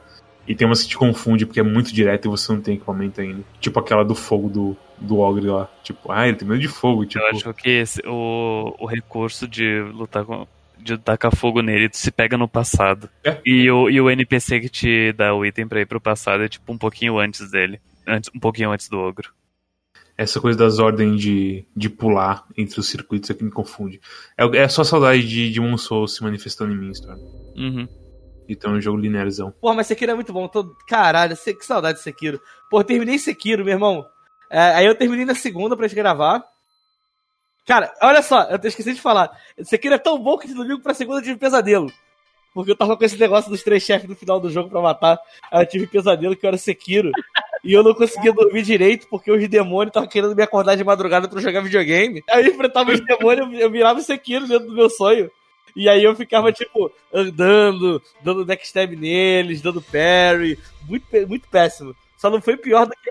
Só não foi pior né, do que a época que eu tava jogando muito Magic. E aí eu tava dormindo e do nada na minha cabeça vinha uma parada, tipo, ei, paga, é, custo de manutenção, paga uma mana azul pra poder continuar dormindo. Aí na minha cabeça materializava uma ilha gigante assim, uma carta de ilha, e eu virava ela pra pagar mana. E aí tinha umas cartas tipo, caralho, preciso mijar. Aí no meu sonho eu escutava, tipo, tem que pagar o W. Aí eu ia e tinha que achar uma lei branca e uma lei azul pra poder pagar o custo do banheiro. Ai, caralho, será que isso é? Eu, eu terminei esse Sekiro e é tipo. Tem quatro finais, né? E aí eu fiquei, caralho, será que eu já vou pro segundo final? Eu já fiquei muito na pilha, tipo, caralho, eu, sou, eu não tenho tempo de fazer outros finais da minha vida, eu sou um homem Eu adulto. vou te falar o seguinte, como o Samuel falou, eu acho que é muito mais rápido a sua segunda playthrough. Deve ser, deve Você mantém as suas upgrades, os caras ficam muito mais difíceis. Sim, tu mantém os upgrades e os itens. Então, eu acho que, cara, Dali, eu acho que você não vai perder tanto tempo assim em seguida. Você vai gostar, porque, tipo, de novo, essa é a pegada do jogo, é um combate muito gostoso em geral. Não, e tem um negócio também, a- as, as armas ninjas, no geral, que você tem, elas são muito fortes. É tipo, elas não são só um xixi que tem no jogo pra falar que tem, tipo, o sub-weapon, sabe? Tipo, não é, não é tipo Castlevania original que tinha essas paradas e literalmente você usava pra fazer umas paradas muito doidas, tipo, às vezes passar um chefe muito rápido, alguma coisa assim. Você faz isso também, mas elas, tipo, num geral, todas são muito úteis, sabe? Tipo, desde a da primeira arma que você pega, que é a Shuriken, que serve pra você fazer várias paradas muito doidas de combo, até o guarda-chuva, que eu fiquei rindo do guarda-chuva e foi, tipo, crucial pra matar um dos chefes finais. assim. guarda-chuva é God, é. guarda-chuva é sensacional, cara. Os upgrades finais das armas são muito poderosos. Caralho, o machado, o, o último. Como eu queria ter dinheiro pra comprar super.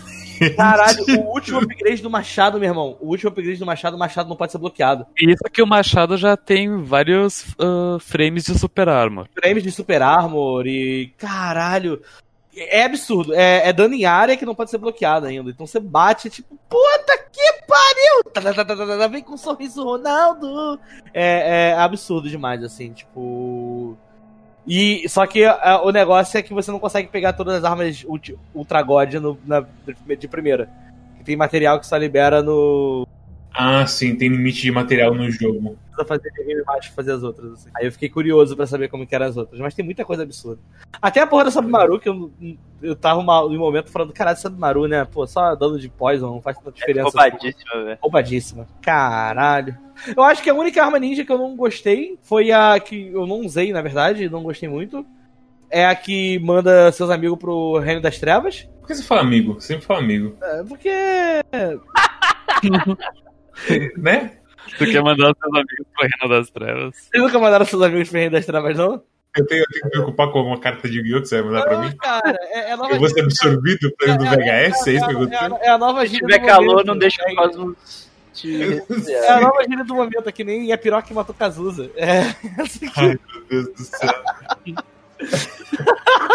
E o outro é o cano de fogo. O cano de fogo eu achei muito ruim. Fogo, tem mais, tem mais uma coisa de fogo? Não, tem o fogo de artifício e tem o cano. O cano de fogo ele é um que você pega, que ele é tipo, literalmente você solta um Eu, lança-chamas. inclusive, peguei o cano antes do Salinho. Não, tipo, pra mim isso é, é aquela coisa, é funções diferentes esses dois aí. Tipo, nem se com- não dá nem pra comparar os dois, porque um é. É, é pra você botar fogo nos caras e assustar alguns bichos, e o outro é pra dar basicamente stun nos caras. Em geral, assim. Muita luta boa. Meu Deus, do céu, joga em Sekiro. Puta que pariu. Tem mais um comentário mod que eu queria fazer aqui, Dale, por favor. que é que o combate ele é tão sólido assim, fundamental, e as habilidades, golpes, armas, etc, que tem muito inimigo que usa golpe seu. Uhum. Ou você usa muito golpe de inimigo. Hum. E aí, chega num ponto que você tá jogando contra chefe mais pra frente, que eu tava jogando e tal, não sei o quê, e aí aconteceu, um aconteceu um negócio do maluco me dar um Mikiri Counter de me matar quando eu dei um, É, quando eu dei um golpe carregado. Meu Deus, eu abuso muito golpe carregado, E é velho. Só que muito vou te falar legal. que o meu estilo de jogo, ele era muito de ficar dando poke, né? Tipo, ia pra trás, eu queria bater, eu ia pra trás e dava o golpe carregado. A hora que eu tomei o Pikiri Counter de um chefe lá, eu não acreditei. Eu falei, tá, não é possível. Imagina um chefe muito difícil, que você tirou 80% da vida dele e você tá com a barra cheia. E aí ele te dá um Pikiri Counter essa vida inteira. E eu falei, cara, não acredito. Ainda bem, ainda bem que você, eu não sei se é um spoiler do bem ou do mal esse, mas eu acho que eu tô feliz de saber disso aí. Não importa Não, mas e sabe o que é pior? Eu não. Eu, foi um chefe que eu enfrentei algumas vezes, assim. E eu não lembro de dica visual da onde que ele deu o Mikiri Counter. Então até agora eu não sei se na verdade é de uma janela muito curta e eu fui muito azarado. Ou se realmente, tipo, esse cara realmente ele. Dependendo da hora, da- da- do ângulo que você estiver pegando, ele é sempre invencível, sabe? Pra, pra ele. Hum, entendi. É um lembrete sinistro de que Mikiri Counter é muito poderoso. Foda. Deixa eu perguntar uma parada, vou perguntar uma parada pro PX. Esse é um ótimo jogo, mas é um ótimo jogo que eu não sei se eu recomendaria pra alguém jogar. Tipo, nunca joguei videogame, recomendo o jogo. Ah, joga Sekiro. Ah, cara, é aquela coisa. Ele é assim, ele é pra. Bem, a gente pode fazer essas recomendações, mas eu acho que ele é um jogo que, tipo. O começo é bem fudido, assim, de, de aprender coisas e ficar assustado com os sistemas e tudo mais. Mas aí quando você percebe que é tudo em função de duas coisas básicas do combate, aí você relaxa um pouquinho mais e começa a entender um pouco melhor tudo, assim, em geral. É, uma, a única coisa que eu senti nele, pra falar agora, antes da gente ir pra recomendações e tudo mais, é que ele é muito bom, ele é, tudo, ele é toda a superfeição que a gente falou até agora. Só que às vezes tem alguns inimigos em específico, geralmente é o gigante e mais um ou outro inimigo muito grande, que às vezes eu tenho uma sensação de que ele é um jogo que ele é um jogo de ação, até ele tem uns chefes que são meio Dark Souls das ideias. Tipo, apesar de ser um jogo de ação, você tem negócio que o foco é da counter e tudo mais.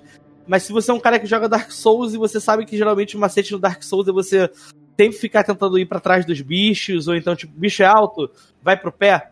sabe? Porque no pé geralmente você tá mais protegido e tudo mais, dá pra você ficar batendo e dá pra você ficar só batendo no cara até ele morrer. Tem uns inimigos que de vez em quando eles são meio assim das ideias. O gigante ele é assim, o touro ele é assim, tem um, o chefe opcional ele é 100% assim. É, ele tem um, uns inimigos assim, grandes, até de mapa mesmo, que eles fogem um pouco. Eu acho que eles deram um pouco de deslizada nessa de na hora de montar. Até o gigante da bebida, o cuspidor de, de, de cachaça. Porque geralmente são inimigos que eles quebram o seu poison muito rápido. É, é, tipo aquelas coisas de luta de verdade. Tipo, um cara de 1,60m igual o Sekiro não vai peitar um maluco de 2 metros e 300 quilos de puro músculo. É, sabe? é verdade. Só que são inimigos ao mesmo tempo que têm janelas muito grandes de fazer coisa. De movimentação. De movimentação ou coisa que eles que você bater não vai cancelar. Seja o cara dar um gole na, na caninha da roça, seja um maluco ficar gorfando, sabe? O cara joga pitu em você, meu Deus do céu. sabe? Tem, tem, muito, tem, uns, tem uns inimigos que eles têm bastante coisa que foge um pouco. É parte do jogo isso aí. Isso aí é parte de você observar o cara e ler o cara. E ver o que ele vai fazer. Porque tem literalmente um maluco lá do, dos monges, que não é um monge, tipo, é um cara que tá lá por outro motivo, que é literalmente o Artorias. O Roberto. Uhum. Ele literalmente tem o mesmo ataque de ficar maluco igual o Artorias. Ele é bem legal, esse chefe aí. Sim, inclusive a coisa única dele também é outra coisa que muito legal. E você percebe naturalmente aquilo. E essa que é a, que é a magia do Sekiro. Nossa, esse aí eu vou confessar que ainda bem que eu vi você batendo ele na stream, que eu nunca sabia o que É verdade, você tomou spoiler dele. É Caralho, é eu tomei spoiler e foi muito engraçado, porque a gente tava na mesma área em momentos completamente diferentes da nossa, da nossa playthrough, assim. Também rola uns puzzle, uns chefes de quebra-cabeça nesse jogo. Tipo Dark Souls de vez em quando tem os chefes, sei lá, tipo Demon Souls também. Tipo, é o dragão gigante, uau, vai ser uma luta épica. Não, é uma luta puzzle. Você não vai conseguir peitar um dragão épico desse. Mais uma coisa? Quero mandar um beijo pra minha mãe, pro meu pai, meu papagaio, minha tia, especialmente pra Xuxa. Tá mandado. Envie agora, vai chegar daqui a dois dias. Riba. Porra, é um ótimo jogo, né? Meu Deus do céu. É um ótimo jogo, sim, com certeza. Porra, ainda bem que eu fiz você jogar esse aqui. A gente tem, tem, a gente tem que jogar mais, mais, mais, mais, mais Soulsborne. A gente tem que jogar, é aquela coisa, a gente tem que ter tempo pra Soulsborne, porque a gente literalmente pegou o quê? Três semanas, duas semanas, quase pra jogar Sekiro. E você que foi o que jogou Feito Maluco, você quase não zerou? É. Tem que lembrar também que a gente tem uma maldição de Soulsborne nesse canal que a gente precisa quebrar. Sim. Ué, quem terminou Nioh? É, filhão! É, Mas, filhão! Cosmo, isso aí, de novo, maldição de Soulsborne, é jogo gigante, filho da puta. A é, gente, pô, é, é, segredo, tem que jogar um pouquinho todo é aquela dia, coisa, pô. Quem que, vai, quem que vai editar o áudio de duas horas amanhã pro Cosmo? Que isso, Mads? Calma, cara, não é pra você jogar a realidade então, na minha cara, não, cara. Então... Eu só tô comentando, que, eu só tô comentando que a gente tem essa maldição que é complicado. Agora. Você fala besteira assim... Não é besteira, cara, que eu tô falando que são jogos longos e complicados. A gente então, isso aí, pô, isso aí é Soulsborne que se limita isso. Mas, mas, botar Total War aí, a gente vai se fuder também. Ah, eu vou escolher Total War Warhammer 2 do Brasil. Nossa, ah, você se fuder. Não, olha só. A gente tá longo, mas você tem que, você tem que entender que. Eu, eu tava fazendo uma pesquisa de campo que o pessoal fala na internet que se podcast tem menos de uma hora é melhor mandar um áudio, áudio no WhatsApp. É isso que o pessoal fala. Tá bom. Re... Vamos lá então, pessoal. Recomendações. Vamos lá, recomendações. Vamos começar hoje pelo Storm, que ele tá lá embaixo. Storm, nota Eu e lá embaixo. considerações finais. É, do alfabético. Cosmos, ah. PX e Storm. A minha nota para Sekiro é 8 e as minhas, minhas críticas a ele são as seguintes. A primeira é eu notoriamente e publicamente não gosto de jogos de mundo aberto. Eu prefiro jogos lineares. O meu jogo favorito da From Software é Demon Souls, justamente por ele ser o mais linear da franquia. Então, toda essa coisa de mundo aberto e tipo e garimpar 30% de uma rota para voltar para outra, e daí avançar 40% dela e depois ir para outra, e daí voltar para aquela que estava 30% e ir para 60% e depois voltar. Isso me gera um estresse desnecessário. Eu quero só continuar sempre em frente e, e avançando. E com a minha outra crítica a Sekiro é que os botões do jogo eu sinto que dava para ter uh, colocar ter, ter, escolhido botões diferentes para tornar o jogo mais agradável. Em Sekiro, tu ataca com o, com o RB e tu defende com o LB. Eu sinto que se tivesse colocado um, um, um esquema normal de jogo de uh, action RPG, um Devil May Cry da vida, um God of War, onde tipo tu, tu ataca com o X e daqui a pouco o Y era defesa, o jogo seria muito mais agradável de, de jogar. Tipo, que, que o padrão fosse esse. E daí dava pra usar, por exemplo, o, o trigger direito para correr e desviar, que é um padrão mais aceitável de hoje em dia. Por, por que, que, por que, que eu, eu critico nesse sentido? Porque eu sinto que por eles serem desenvolvedores de, de Dark Souls e todas as séries Souls, eles tentaram meio que aplicar os controles da série Souls em Sekiro, apesar de Sekiro não ter muito a ver com a série Souls no combate. Porque em Souls, tu tem duas mãos, a direita e a esquerda, e, e daí o botão direito de cima ataca com. faz o. usa a arma da mão direita, e o botão esquerdo usa a arma da mão esquerda. Ou seja, se tu quiser equipar uma, uma espada numa mão e escudo na outra, ou vice-versa, tu pode em, em, em Dark Souls. Uh, não pode, na verdade. Não pode? Eu vou só com o escudo se você tenta correr na mão direita. Ok, então obrigado a ser destra. É, essa, eu acho que eu tenho certeza disso. De qualquer forma, uh, isso, de, isso da, das armas uh, é lógico em Dark Souls por isso, pelo menos para mim. Enquanto nesse jogo não faz o menor sentido por que, que a espada tem que ser da direita? Por que, que a defesa tem que ser da esquerda? Eu não sei. Eu sinto que esse jogo ele, ele poderia ter controles base melhores. E daí, e daí tu iria contra-argumentar para mim. Ah, mas tu pode mudar os controles se quiser. Sim, eu posso, mas daí eu acabo criando controles terríveis para outras coisas. Como, por exemplo, uh, escalar. Uh, tipo, subia por paredes ou dropar de. Uh, de. como é que se diz? Uh, quando eu, eu caio tipo, de um nível pro outro, que eu tô segurando e daí eu caio para baixo. Que esses botões por padrão é, é tipo é o X e o B, eu acho. E daí, daí, tipo, se eu coloco o X como ataque, eu perco o X para isso. E daí o X eu teria. Daí pra escalar as coisas eu teria que usar, tipo, sei lá, o, o RB, o que seria absurdo de estranho. Então, a minha solução para Sekiro, após muito pensar sobre isso, é: deveria ter um botão de desembainhar a espada. Para mudar completamente os, os controles. Para ter os controles de ataque e os controles de, de movimentação. Parece absurdo, mas eu sinto que seria melhor se o padrão fosse esse. Enfim, essas são as minhas duas críticas a Sekiro. De resto, bom jogo, mas, cara, eu sou, eu sou meio velho e e, e 40 horas de jogo eu, eu, eu fico. Eu, eu dou pra trás, sabe? Eu, eu, eu, cheguei naquela fase em que eu.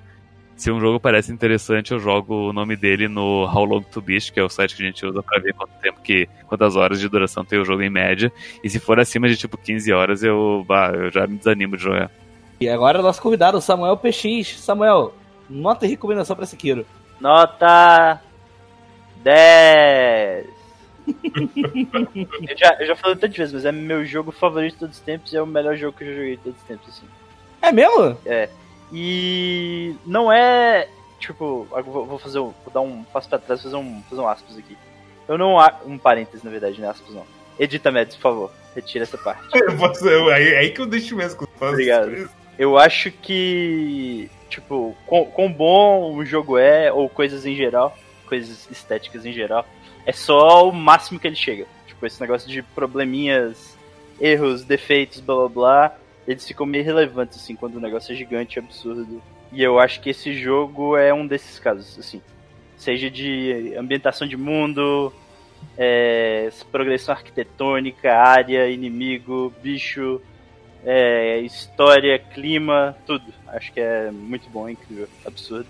Recomendo a todos. É isso aí. Porra, PX, fico, fico, até, fico até emocionado ouvindo você falando tão bem desse jogo do Sekiro assim. Nossa senhora. É tipo, é que os caras não, não, não passaram desses chefes emocionantes de verdade, assim, em todos os sentidos. Mas quando você mata o, o último chefe principal, assim, você. Eu senti aquela. Sabe aquela conexão de, de história? Quando o maluco vence o rival dele mas eles se tornaram mais próximos que jamais foram. Tipo Hokuto no Ken. Tipo, qualquer coisa. Você chegou a jogar Bloodborne? Joguei. Você acha Bloodborne tão bom quanto Sekiro ou você acha que Sekiro dá uma lavada no Bloodborne? Eu acho Sekiro melhor, mas é, assim, puramente preferência, eu acho. Acho que chega ali Dark Souls 3, Dark Souls 1, blá blá blá. Você pode escolher qual é o melhor mesmo. Vai de você. Só falando um pouquinho de FromSoft antes de encerrar, porque eu gosto muito de Soulsborne no geral. Mas é porque eu sinto muito que parece que ali em Bloodborne e Dark Souls 3, depois do que foi o Dark Souls 2, os caras meio que perceberam que não dava pra deixar o que eles estavam fazendo na mão de qualquer um, eles tinham que focar, é, tomar mais conta da direção da, de arte da, dos jogos e tudo mais. Dá pra sentir que o Sekiro ele tem um, tipo assim, você consegue ver da onde que eles tiraram elementos de Dark Souls 3 e de Bloodborne, de, de Bloodborne assim, para botar, sabe? Tipo, não só de questão de, de design de jogo, essas coisas, mas até de direção de arte, uns inimigos assim, que, tipo, tem uns inimigos que aparecem do Mario lá que eu falava, velho, isso aqui é completamente aqueles, aqueles ET azul do Bloodborne, sabe? Zagotinho. Nossa, cara, Zagotinho. Tem uma galera do Twitter que é uma galera muito, muito notória, que tipo, são os caras que falam que Nioh é muito melhor que Sekiro. Vocês jogaram Nioh, não precisa nem ter terminado, mas assim, você sente que o bagulho é completamente diferente, sabe? Aquela sensação assim de quando você come uma carne muito gostosa e depois você come um bife qualquer. Uhum, com certeza. É um negócio assim, sabe? É... Eu acho que a preci... Sekiro é uma máquina muito mais precisa e bem oleada do que do que Nioh pode ser com suas mecânicas. Eu acho essa briga meio boba, porque Nioh é, é, é, é muito outra energia, assim. Apesar de que. E, e assim, achei Nioh muito foda. Eu, eu, tenho que terminar Nioh ainda, preciso terminar. Até quando eu falei aquela, aquela parada lá, eu falei por mim também, tá? Porque eu não terminei o Nioh. Não tô, só tava falando que o Quack não termina, tá falando Quack mesmo. Eu também não terminei o Nioh. Larguei o Nioh de, de vez, assim, era um jogo que eu queria muito terminar.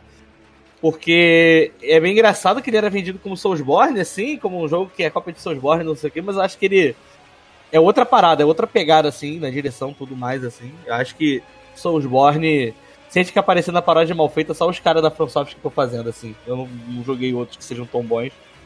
E o Nioh, ele passa meio longe de Soulsborne, assim, ele é absurdo. Por ele ser de fase e ter mais os negócios de status, assim, o combate dele ser mais meio, ser meio musou das ideias, sabe? Nioh é, é, Nioh é muito foda. A direção de arte e tudo mais. Mas é muito diferente do que, que eles fazem aí no, no Sekiro e Bloodborne da vida, que a galera faz. É, é outra coisa. Não dá pra. Não, não gosto da comparação, acho meio ruim, assim. Mats, e você? Nota, recomendação? Passa pra nós. Pra mim é uma nota 9. A única parte que eu não gostei foi a coisa realmente, tipo.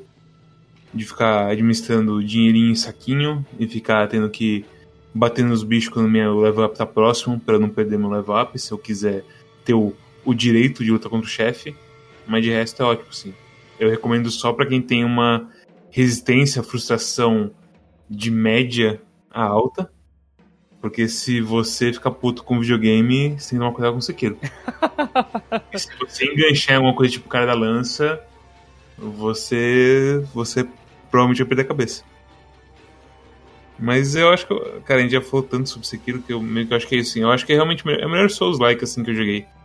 De não é, é, tipo, não é de longe, porque como a gente, tá, como a gente acabou de falar de Nioh, é uma questão de diferenças. Para mim é justamente o que eu queria de Dark Souls. Eu não quero o stat de RPG, eu não quero 500 mil diferentes, eu quero um homem e um monte de bicho e eu quero ter uma luta da hora e precisa. É isso que eu quero de Souls-like.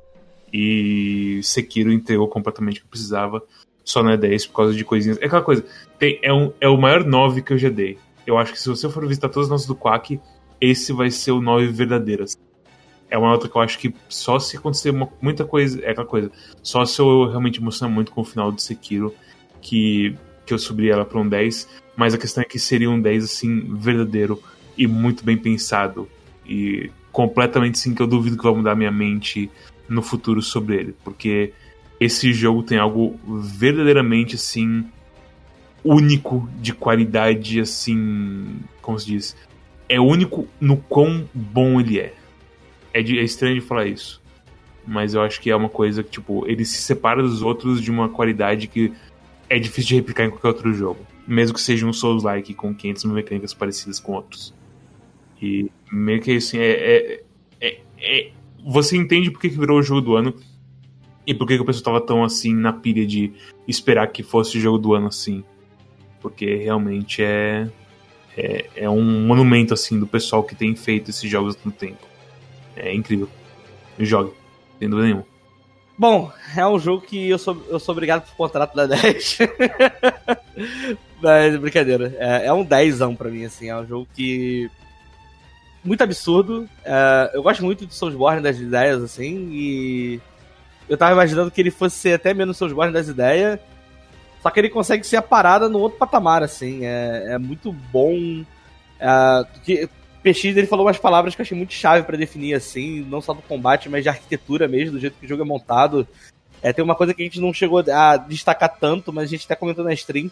É, o jogo ele é recheado de coisa para todo lado, inclusive num, num, sentido meio vertical da coisa, né? Ele é um jogo 3D que você tem coisa pra caralho pra cima e pra baixo também. Você tá explorando o mapa, mas você vai subir pra. É, tipo, você pode arriscar escalar umas paradas e vai ter coisa pra fazer. Você pode ir pra baixo vai ter coisa. É muito doido, assim, tipo. E, assim, realmente, é, é, realmente uma parte importante do jogo é que a, que a mobilidade fora do combate também é tão acelerada e livre. Porque é uma coisa que, tipo, Dark Souls é terrível pular em Dark Souls. Literalmente, no começo de Dark Souls tem aquela, aquela parte em Firelink Shrine que você pula pegar um anelzinho que não deixa você perder Souls quando você morre. E aquele pulo é perigoso para quem nunca jogou o jogo. Pra quem nunca jogou o jogo, é um risco real. Pular em, esse, esse pulo até hoje eu erro, cara. Pular em Souls é tenebroso. Meu Deus do céu.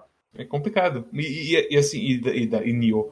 E Sekiro é completamente sim, fluido assim, os pulos. Só de vez em quando que, se você faz um caminho muitas vezes seguidas, você começa a bugar o seu cérebro de apertar o botão errado. Você falando isso, você me lembrou uma parada que eu odeio em Souls. Quando eles têm as ideias meio, meio de jirico, de você dar. Não é meio que leap of faith, assim, mas tipo você tem que andar por uns negócios caindo nos negócios precisos que parece que você tá andando no, no, no, bug gráfico.